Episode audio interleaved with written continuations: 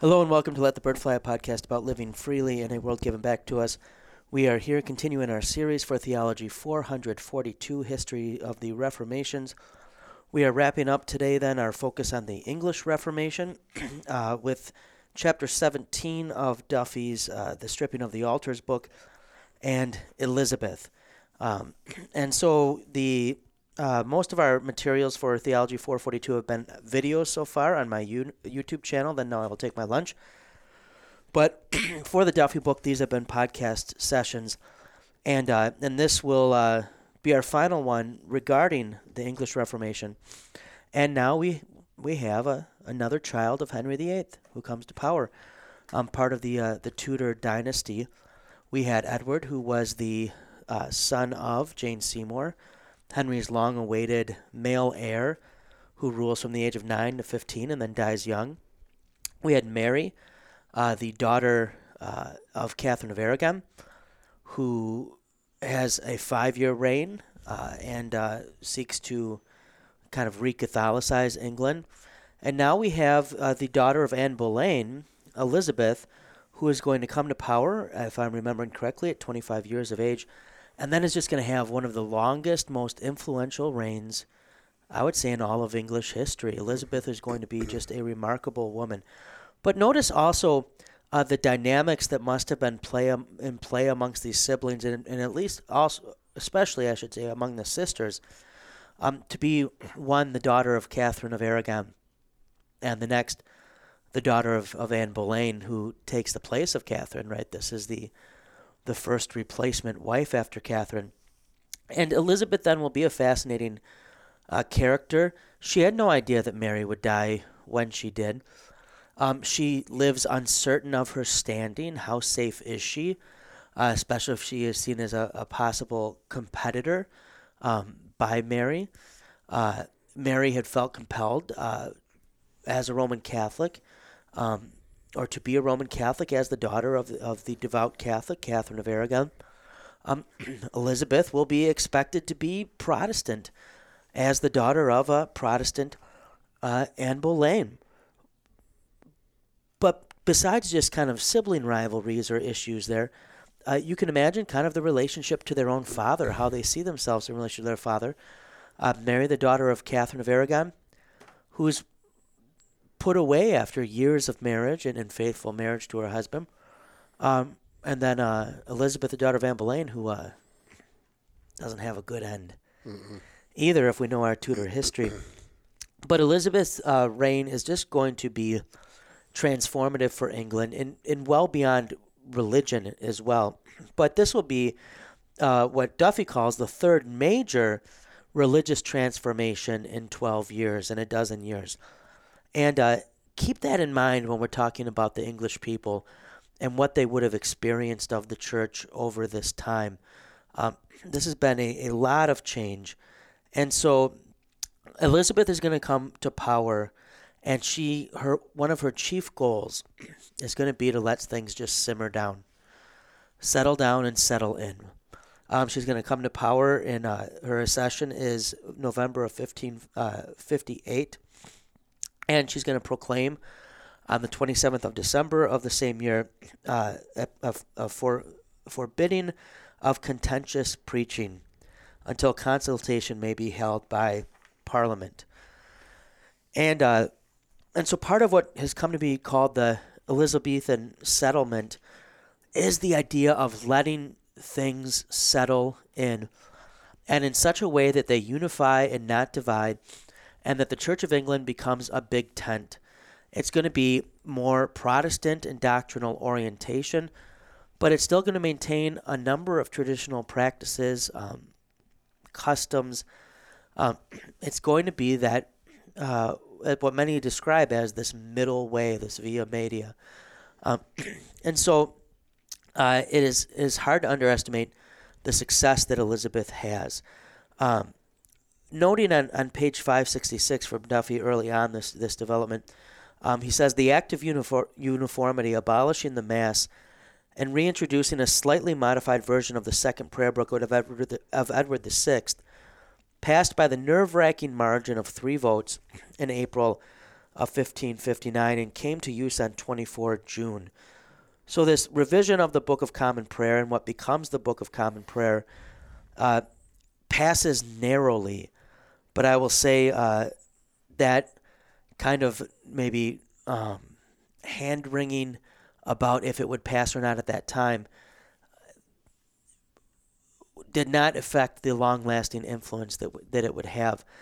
And so, if we think about the Book of Common Prayer as a unifying thing, uh, and maybe think in our own day, we have a new hymnal coming out in, in the Wisconsin Synod. And the, the hope is, right, that a number of congregations will adopt this, mm-hmm. that it'll help um, provide unity. Uh, Mike, any thoughts you have? And we, we talked about it a little bit in the Henry, or I think the first session we recorded, but on the Book of Common Prayer, why hymnals, if, and to speak of it, a hymnal isn't is somewhat anachronistic, I suppose, but but why the books in the pews historically have been so important, and and why um, it would make sense for this to kind of be a bedrock of what Elizabeth is trying to accomplish. Yeah, so you the Book of Common Prayer um, does quite a few things. Um, it one thing liturgically, it puts a lot of things in one place, right? So you have different orders from the what we call the Roman Rite. Um, I think that, that that being done in Latin, much of the Roman Rite that that the church had used is going to be the common. It's not. It's not like the common prayer came up. The Book of Common Prayer threw everything out and started over. Much of it is going to be familiar with uh, Roman Catholics today and 600 years ago. What it did do is it brought in uh, different orders, like for baptism, for burial, uh, morning prayer, matins, uh, evening prayer, either vespers or compline, stuff like that. So it was common in the sense that it was what we shared in common with the church at large, but also in the English speaking world. It was a you know common language, right? All of these books are important because um, they will. Uh, th- well, let me come back to that. Uh, it's common in the sense that it, it brings in a in one book a lot of a lot of different rites and orders and stuff like that originally didn't have notations for the music, but there are going to be uh, versions that are going to have notations as well. It's also uh, something, uh, you know, just a broader picture of how important these can be. You can think of different bits of literature throughout the history of writing that have been so influential that it can affect the language itself. So, Luther's German Bible, uh, Dante's Divine Comedy. I don't want to say com- the Book of Common Prayer may did that in the same way because it wasn't. It's not like literature. It wasn't like a. It's literally not as many words as the Bible, that kind of thing. But it certainly did solidify the church language, right? And in, in certainly the English speaking world, right? So um, it, I have just because I, I speak English as my native tongue, I probably, in a lot of ways, have an akin to an English Methodist than I do with maybe a German Lutheran, right? Just because of this, although that's bad example because the Lutherans did affect the, the Book of Common Prayer. But to have something that was uniform and common was such a huge deal culturally in the church and then for, for the kingdom as well.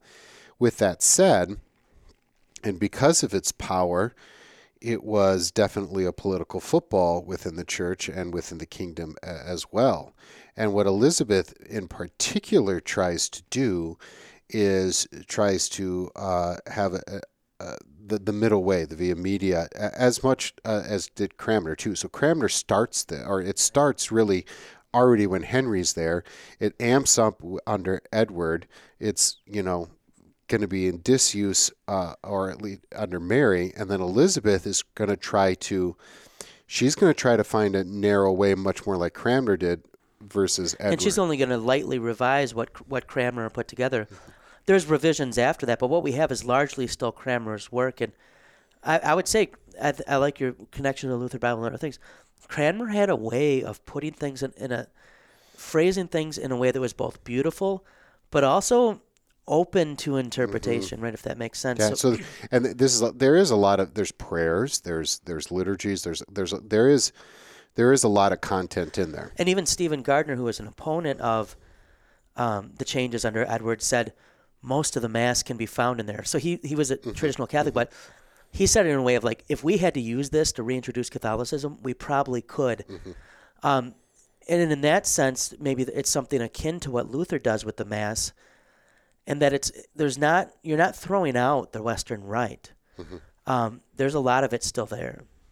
Yeah, and maybe we should. I don't know if you want to get into the black rubric or not. Sure. Um, uh, hopefully, I get this right. So there was it was rubric comes from the word red, and so the, the when you look at a uh, hymnal and it says something in red, that's something you do, right? Stand, sit, kneel, basically. Um, and there was a rubric to kneel when you take Holy Communion. And John Knox and others knew you should sit, right? You know, and and and uh, they're fighting against the idea of adoring the sacrament, worshiping. It's too Roman Catholic. It's more of a communal meal, that kind of thing. Um, you can understand that that that that pushback. Then there was, I can't remember which version. I want to say under the the maybe 49 or 52 version. Any, it doesn't matter. There was an explanation for this. Like it's Yeah. okay, I, it's okay to kneel. the fif- I think the fifteen fifty two. Um, or wait.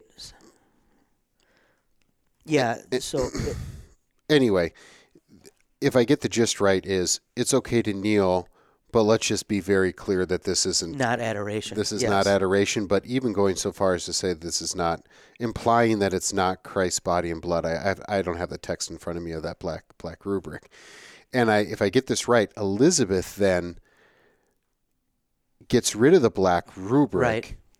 because that's more of a middle way. And I think from what I from what I remember and, and can sense is that this is more aligned to what she believes, that she's inclined to believe that it's really Christ's body and blood. and she seems to be Yeah. more high church in general too. So she, um, yeah. So these are revisions of the fifty-two, and uh, she also the fifty-two book had gotten rid of all vestments except the surplice.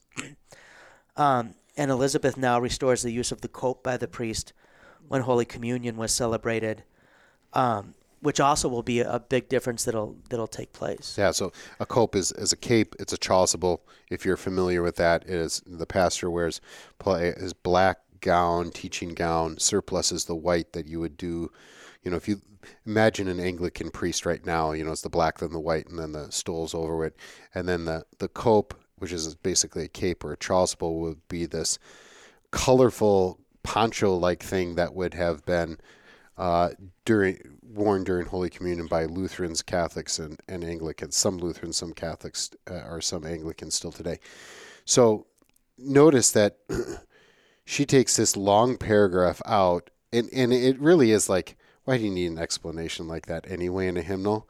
Um, but it allows for a more Roman Catholic High Church understanding. Black rubric seemed to be a little passive aggressive to me, like Yeah. you know, like oh, just so you know, we're not gonna, we're not, we don't really believe in, you know, that's Christ's body and blood. But in or- that liturgical act, more people now can see what they want to see. yeah, so it, it's she's not making, she's not choosing sides. Right. she is making it, like you said, a big tent kind of situation here. So for for all of our, we've been kind of talking nicely about Elizabeth and and trying to be fair to Edward and and and Mary and and even Henry to a certain, you know, we're trying to be put ourselves in their shoes. None of them are trying. None of them really are being careful with the language purely for theological reasons Right. and it, we should rightly criticize that. Yeah. And and this once again gets back to the Tudor emphasis on this fear of rebellion. And there were the Pilgrimage of Grace, famously historically other uprisings.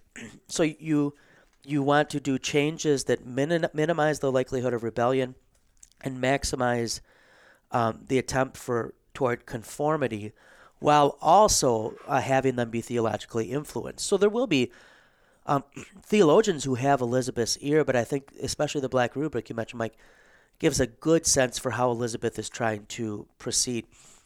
One way that Elizabeth will be like Edward, though, will be with regard to images. and so uh, Duffy has on page 50, or 569, he says the progress of the visitation would be marked out by the smoke of bonfires of images and books in marketplaces and church greens throughout the land, and in what must have appeared an ominous preliminary to a rerun of the Edwardine confiscations. Um, her injunctions required the church wardens of every parish to deliver inventories of vestments, copes, and other ornaments, plate, books, and especially of grails, um, couchers. I don't even know what a coucher is. C O U C H E R. Um, Legends, processionals, hymnals, manuals, portraits. I don't even know what those are, and such like. Um, Elizabeth definitely had learned from Edward that in the because they didn't just uh, smash and get rid of the, the images they didn't want to have, they could pop right back up under Mary. And this doesn't mean that everything was burned or destroyed under Elizabeth, but she definitely wanted to have inventory. She wanted to know what was out there and how it was being used. And there would be visitations done to make sure that people were not making use of things um, that would have marked a traditional Catholic piety that would have undermined um, Englishness or obedience to the to the state and to the, the state church. Uh, and so images is something where this is going to be somewhat uh, Edwardian in, in, its focus. Although, um, if you go to English churches today, this is not Zurich or Geneva. Mm-hmm. Um, it's not going to be simply whitewashed. And, and much of, a lot of what was whitewashed was very amazingly recovered, too. Um, people learned how to restore some of these things. And there's some pretty humorous stories, even, of how people undermined and managed to restore these things. Uh, but there will be an emphasis on um, removing images and things of that uh, that sort. Um, the biggest factor, though, that I just want to get back at is going to be time. Um, Duffy says on 587, and even in communities where no such dramatic repudiation of uh, popery occurred, time did what ideological confrontation could not. Uh, the Elizabethan settlement and her program for reform simply had time for people to get used to it. Uh, and and so what you have is a lot of people who may be on both sides who wanted a more thoroughgoing Protestantism or wanted a traditional Catholicism. Uh, through gradualism, through small changes over time, uh, accommodate themselves to these things. Some of them had dilemmas about having done so, had regrets for not speaking up more vociferously. Uh, but time just has a way of things settling in. And we see this in the church still today. Every local parish probably has some time honored traditions or, or parts of their church structure that have just been there, that they've become a, a part of the, uh, uh, what, do you, what do you call it? Pheno- there's a phenomenon and then a noumenon they've become noumenons uh, within the, the setting of the of the church. But Mike, any anything more you, you have in any regard to, to the things we've talked about so far? Well, I've been just trying to find out what a coucher is. You can't find it either. well, it's something related to like paper making in the list. Whatever it was, it must have been dangerous. Mike's lips are moving, so he must be reading something good. a whole book could be a coucher. Mm. So maybe it was just it could have been different books that were used for the worship service. Yeah. You want a coucher now? I'll try to find you one. Any large volume, like a missal, a breviary, like all. So, the common the common book of prayer is going to put like the breviary, which would be like other orders of service, the the mass book, which have been the missal, which you would have used for the Sunday service. Um, so uh, all of these different books of the medieval church would have, I think, largely been called couchers. Is that, I think that's what, what the meaning is. Well, that makes sense. And she then, wanted yeah, to know how many there were and who had Right, them. right. So you can think of the, you know, even in churches today, you may have like a, a a lectionary, like a big book with all the readings in there. It can actually be kind of ornate. Yeah. I think that would have been one of the couchers, if I understand this correctly. So Will that make sense? that that I want those that uh, seven minutes back in my life. But yeah, Um, so basically, as as we look back at, at Elizabeth's reign and the changes with the church, um, that gradualism is very important. That these things just settled in, and that people slowly accommodate. When you make drastic change, you produce more martyrs. Um, gradual change, uh, even people who disagree find themselves going along, and so Duffy hits on a few such people um, who find themselves in, in, in that camp. I want to just read from the last page. So in, in my edition, this is 593. And Duffy writes Cranmer's somberly magnificent prose, read week by week, entered and possessed their minds, and became the fabric of their prayer, the utterance of their most solemn and their most vulnerable moments. And more astringent and strident words entered their minds and hearts too. The polemic of the ho- homilies, of Jewel's apology, of Foxe's Acts and Monuments, and a thousand no popery sermons, a relentless torrent of carrying away the landmarks of a thousand years. And by the end of the 1570s, whatever the instincts and nostalgia of their seniors, a generation was growing up which had known nothing else, which believed the Pope to be the Antichrist, the Mass a mummery, uh, which did not look back to the Catholic past as their own, but another country, another world.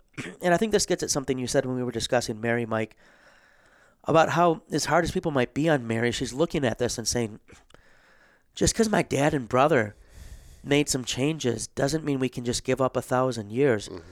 And I think it's fair of Duffy to say that, right? This is a big break with the past that is taking place. And it's done partly through the propaganda of people like Foxe and others who ad- who um, you know align Englishness with Protestantism um, and with the martyrs that were produced under Mary. Um, but especially, uh, you know, as as he- uh, he says, Cranmer's somberly magnificent prose, read week by week, entered and possessed their minds and became the fabric of their prayer, the utterance of their most solemn and their most vulnerable moments. And I think here again, a theme that we've been hitting on with each of these is the importance of constancy in one's worship life or prayer life. and there, um, I don't know, I think we've talked about this in regular episodes for the podcast before. But uh, there are f- few services I've been to that can rival a really good, well done Church of England Episcopal Book of Common Prayer service. Now, that doesn't mean that that's always where I've heard the best sermons, although one of the best sermons I've ever heard was in, in an Episcopal church um, in Manhattan. But, uh, but, but I think uh, there is something to uh, the big tentedness of the Book of Common Prayer and Anglican practice. Now, that being said, the Tudor imprint never leaves either. There's a certain point at which you're not welcome in Anglicanism anymore, right? You're going to have separatist movements that develop. And that's largely going to come through a failure to recognize the state, that this is a state church. Um, and they're going to have their own uh, dead orthodoxy versus pietism movements. Right. Yeah. Yep. Uh, but any th- any closing thoughts you might have with that, with Mike, with the um, kind of Cranmer's success um, in what he does worship wise? As, as so much of this is centered on practice, it makes sense it would come back to, to worship practice. Much like Luther, he could have, um, although Luther had a better opportunity of this, he could have led a charge and said, throw it all out. I mean, they could have, especially Luther. And people would And they kind of try under Edward, yeah. Yeah. and and people could have followed. Um, but I, I think there there's some humility there. Um, there is, for lack of a better way, a small c Catholicism there. Um, there is love.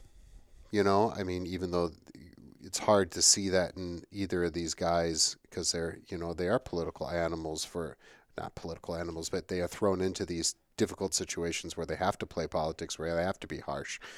Um, uh, but but that they do have a concern for souls, especially Luther, right? And uh, I think they all do. You know, it's going to be played out in different ways. So it is a remarkable thing, and, and notice what has to happen. There has to be there has to be beautiful poetry in Engl- in, in in the language, in the vernacular, right? That's something we we didn't really talk about too. But you're going from a Latin mass to a English mass. Um, so it's got to be it's got to have quality. It's got to be accessible. So quality English, but also in the vernacular.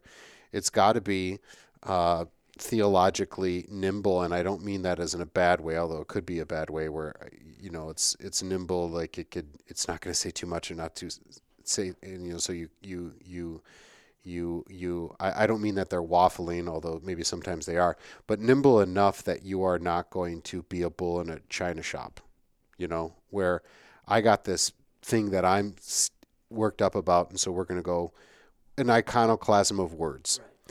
Um, and so I, I, think those are when you start thinking of the Book of Common Prayer and why it has such a lasting influence. And and quite frankly, just to fast forward a few hundred years and, and even up until today, um, the Book of Common Prayer, like 150 languages, I mean, it is used all over the place. And its influence on Lutheranism is important. Uh, Back and forth, anybody, right? Yeah, yeah, anybody who, yeah, I mean, Lutheranism definitely influences the Book of Common Prayer, but then any Lutheran who has done some uh, version, manifestation of the common service, right, owes it owes its language, if nothing else, than to Cranmer and then the, and then the other revisions.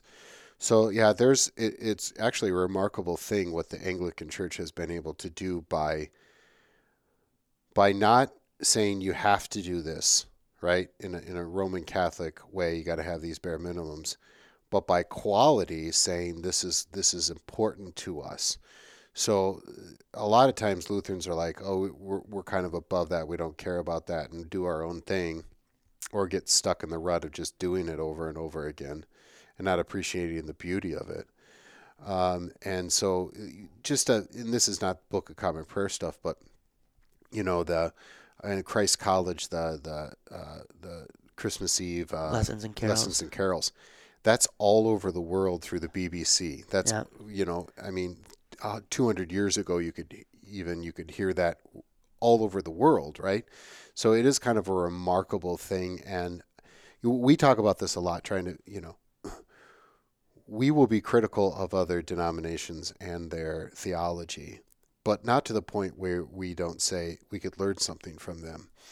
And there, we're, we're certainly like I'm jealous of the evangelical world's ability to care about people and their evangelism, right? I am jealous that of the architecture of the Roman Catholic Church.